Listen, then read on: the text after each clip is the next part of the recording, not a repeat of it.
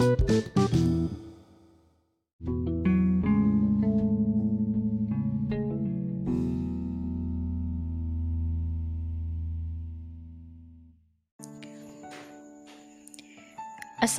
warahmatullahi wabarakatuh. Selamat datang kembali di channel Harafalin Podcast Tuan Rumah Harafalin.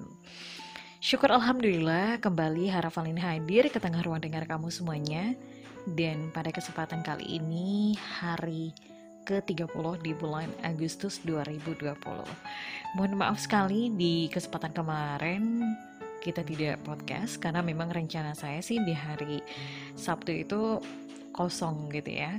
Dan karena atas saran dari beberapa teman-teman juga mungkin ke depan saya juga akan lebih mengatur jadwal podcast ini lagi apakah nanti akan ada dalam sepekan itu tiga kali sampai empat kali siaran gitu ya cuma pada dasarnya adalah kalau misalnya kira-kira kontennya tersebut ingin ditambah atau memang ditingkatkan kualitasnya mungkin akan lebih maksimal begitu. Saya mengucapkan terima kasih untuk yang sampai sekarang masih mendengarkan podcast dan menjadi pendengar setiap podcast. Tentu saja itu tidak akan pernah terjadi kalau misalnya hal-hal kebaikan yang pernah dicurahkan itu mengalami sesuatu hambatan gitu. Kalau bahasa sederhananya adalah ketika kita menulis gitu. Kemudian ketika kita berbicara atau ketika kita berkarya itu akan uh, menghadapi masanya masing-masing gitu. Kalau misalnya menulis akan mendapatkan pembacanya masing-masing, kalau misalnya podcast juga akan mendapatkan pendengarnya masing-masing. Terlebih dan tak kurang itu adalah proses belajar bagaimana kita bisa memaksimalkan waktu lebih banyak, memaksimalkan tenaga lebih serius dan juga memaksimalkan segala sesuatu yang sebenarnya telah Allah titipkan kepada kita gitu. Jadi mungkin ke depan akan banyak hal-hal baru yang akan muncul di podcast dan yang pastinya uh, setelah mengalami berbagai hal gitu ya terkait uh, dunia ranah podcast di mana saat ini sudah mencapai uh, sekian ratus pendengar juga dan alhamdulillah juga di apa saya juga share ya di beberapa link gitu dan dan agak grogi nih. Jadi ada pun bentuk untuk playlistnya platformnya itu teman-teman bisa Google keyword nanti tinggal pilih mau requestnya di mana gitu ya. Dan pada kesempatan kali ini saya nggak mau panjang-panjang lebar dulu deh ngebahas sesuatu hal yang agak berbau receh ya. Tapi saya mau bahas tentang sejurus buku yang kemarin masih kita bahas adalah buku sukses dengan sikap mental wiraswasta karangan Dr. Andis Didin Burhanuddin gitu ya. Nah, sebelum-sebelumnya kita juga sudah pernah membahas buku serial uh, apa namanya serial buku motivasi yang lain juga dan kalau di headphone dulu itu saya sempat bahas tentang buku yang berjudul Self Driving karangan Profesor Renal Kasali. Dan untuk kali ini ada beberapa bab yang mesti kita selesaikan dulu pemirsa. Dan itu ada pada buku Didin Burhanuddin. Dan sekarang kita masuk ke poin yang ketujuh. Oke, untuk poin yang ketujuh di kesempatan kali ini kita akan mengulas tentang kerja keras. Yuk, bagi sahabat semuanya yang pernah mendengarkan kata ini, bahkan kata ini tidak terlalu asing lagi ya di telinga kita. Kerja keras, kerja cerdas, kerja ikhlas, kerja tuntas kayak gitu. Tapi untuk saat ini kita mau membahas dan detailnya itu adalah kerja keras. Menarik dalam buku ini ada terdapat renungan, kemudian penyebab dan juga jalan keluar sama bonusnya adalah seuntai kisah. Nah, buku ini memang tidak diperjualbelikan ya karena saya waktu itu dapatnya dari salah seorang mama gitu alias paman yang sekarang sudah wafat gitu. Jadi buku ini adalah buku hasil fotokopian. Waktu itu bukunya sudah dimakan rayap dan saya berinisiatif untuk mengabadikan buku tersebut melalui salah satu jasa fotokopi yang ada di eh, rumah saya gitu.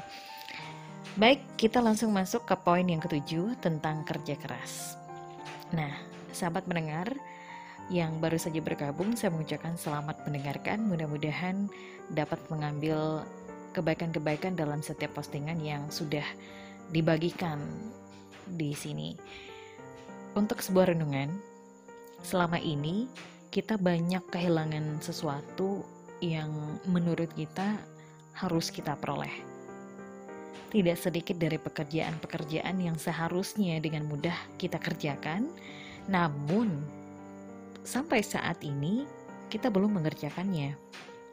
Karena kita merasa masih ada beberapa hal yang perlu kita selesaikan.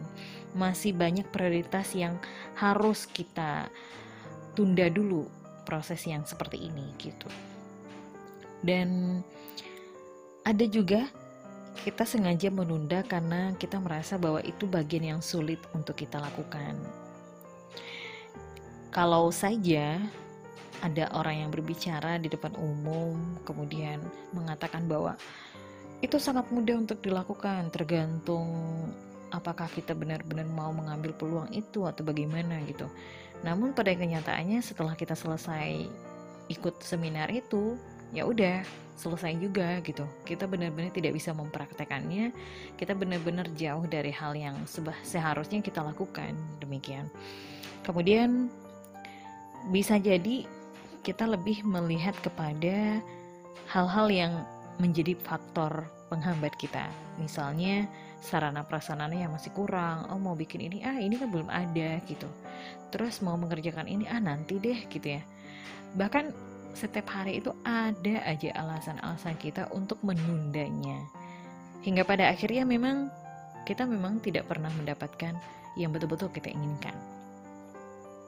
Kemudian hal-hal lainnya justru bermunculan tatkala kita masih menunda.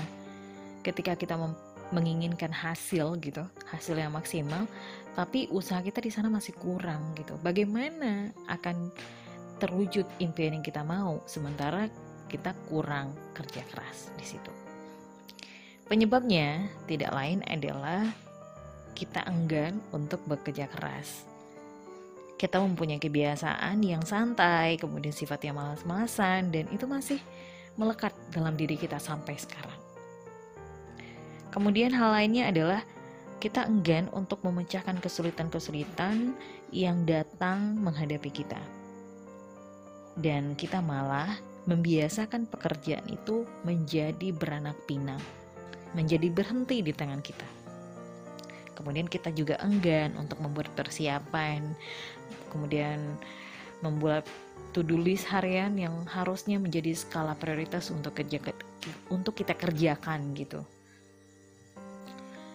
Pokoknya masih banyak hal-hal lain yang sebenarnya memang betul-betul tidak ingin kita kerjakan, namun kita mengharapkan sesuatu hal yang lebih kita hidupnya fair aja gitu. Ketika menginginkan sesuatu yang besar, tentu kita juga harus mengupayakan dengan sesuatu yang lebih besar juga. Jalan keluarnya, oke, jalan keluarnya dengan hadirnya podcast Harafalin bisa membuat sesuatu menjadi lebih baik ya. Kalau misalnya teman-teman bisa play dari episode 1 sampai episode sekarang, itu akan banyak teman-teman temukan uh, hal-hal baru yang pastinya itu juga um, saranan saya sendiri untuk belajar lebih baik lagi ke depannya. Dengan bekerja keras dan dengan melenyapkan keengganan yang ada selama ini dalam diri kita, kemudian dengan uh, penuh kesadaran kita memerintahkan diri kita untuk melakukan semua pekerjaan yang pada dasarnya itu adalah untuk menunjang dan mempercepat tercapainya tujuan. Salah satunya lagi adalah dengan jangan menghindarkan diri dari kesulitan hanya karena kita enggan untuk memecahkan solusi tersebut. Rumusnya sederhana. Kalau saya mikirnya kayak gini ke diri saya tuh kalau misalnya usia itu menjadikan kita tua, maka masalah itu menjadikan kita lebih dewasa. artinya dengan memeriksa niat kemudian memperbaiki segala yang benar-benar penting untuk kita perbaiki kemudian men menselidiki gitu ya jangan pernah berhenti sebelum kita menemukan solusinya kemudian jangan sampai kita benar-benar merasa down dengan hasil yang sebetulnya kita harapkan tapi itu tidak kita dapatkan. Maka cukup kita lakukan misalnya 30 menit dalam satu hari kemudian hari besoknya 30 menit lagi sampai hari-hari ke depannya sampai benar-benar kita bisa memaksimalkan itu. Bahkan ada dalam sebuah kisah uh, inspiratif saya mendapatkan insight baru di mana kalau misalnya kita melakukan hal itu dan tidak pernah bolong alias hari pertama, kedua, ketiga dan itu sampai 21 hari akan menjadi habits baru di kehidupan kita. Mungkin kalau misalnya 30 menit tidak bisa, kita bisa mencoba 20 menit atau 15 menit atau 10 menit untuk benar-benar kita praktekkan dalam seharian kita. Kemudian dengan cara demikian, mudah-mudahan cepat terwujud apa saja yang betul-betul kita inginkan. Bisa jadi dari persentase 50% kemudian menjadi 60%, kemudian 70%, 80% hingga akhirnya kita menguasai bidang tersebut. Oke, kita lanjut ke programnya seuntai kisah ya. Kok malah program sih? Intinya ke seuntai kisah seperti hal-hal lain yang kemarin juga sempat kita bahas mengenai seuntai kisah. Nah untuk seuntai kisah di sini adalah um, waktu di Amerika Serikat ya. Waktu di Amerika Serikat saya membaca sebuah kasus di sini tentang Sir Winston Churchill. Namanya gak sulit ya, Sir Winston Churchill. Dia adalah pemimpin Inggris yang dicintai oleh bangsanya. Namanya sendiri menjadi salah satu lahirnya sejarah di negaranya. Bagi orang dunia, bagi orang dunia dalam artian bagi warga dunia gitu ya. Bagi warga dunia, Churchill ini menyumbangkan A History of the English Speaking People sebanyak empat jilid yang dia tulis selama dia memegang jabatan pada kabinet Inggris. Buku-buku lain yang ditulisnya adalah Lord Random, Churchill, kemudian My African Journey, itu terdiri dari enam jilid, kemudian The Second World War, kemudian The River Water, dan itu sebanyak dua jilid dan masih banyak buku lain yang sebetulnya juga tidak terlalu terkenal gitu. Nah, dalam kesibukannya sebagai menteri maupun uh, setelah menjadi perdana menteri, Churchill banyak menulis artikel tentang kesustraan.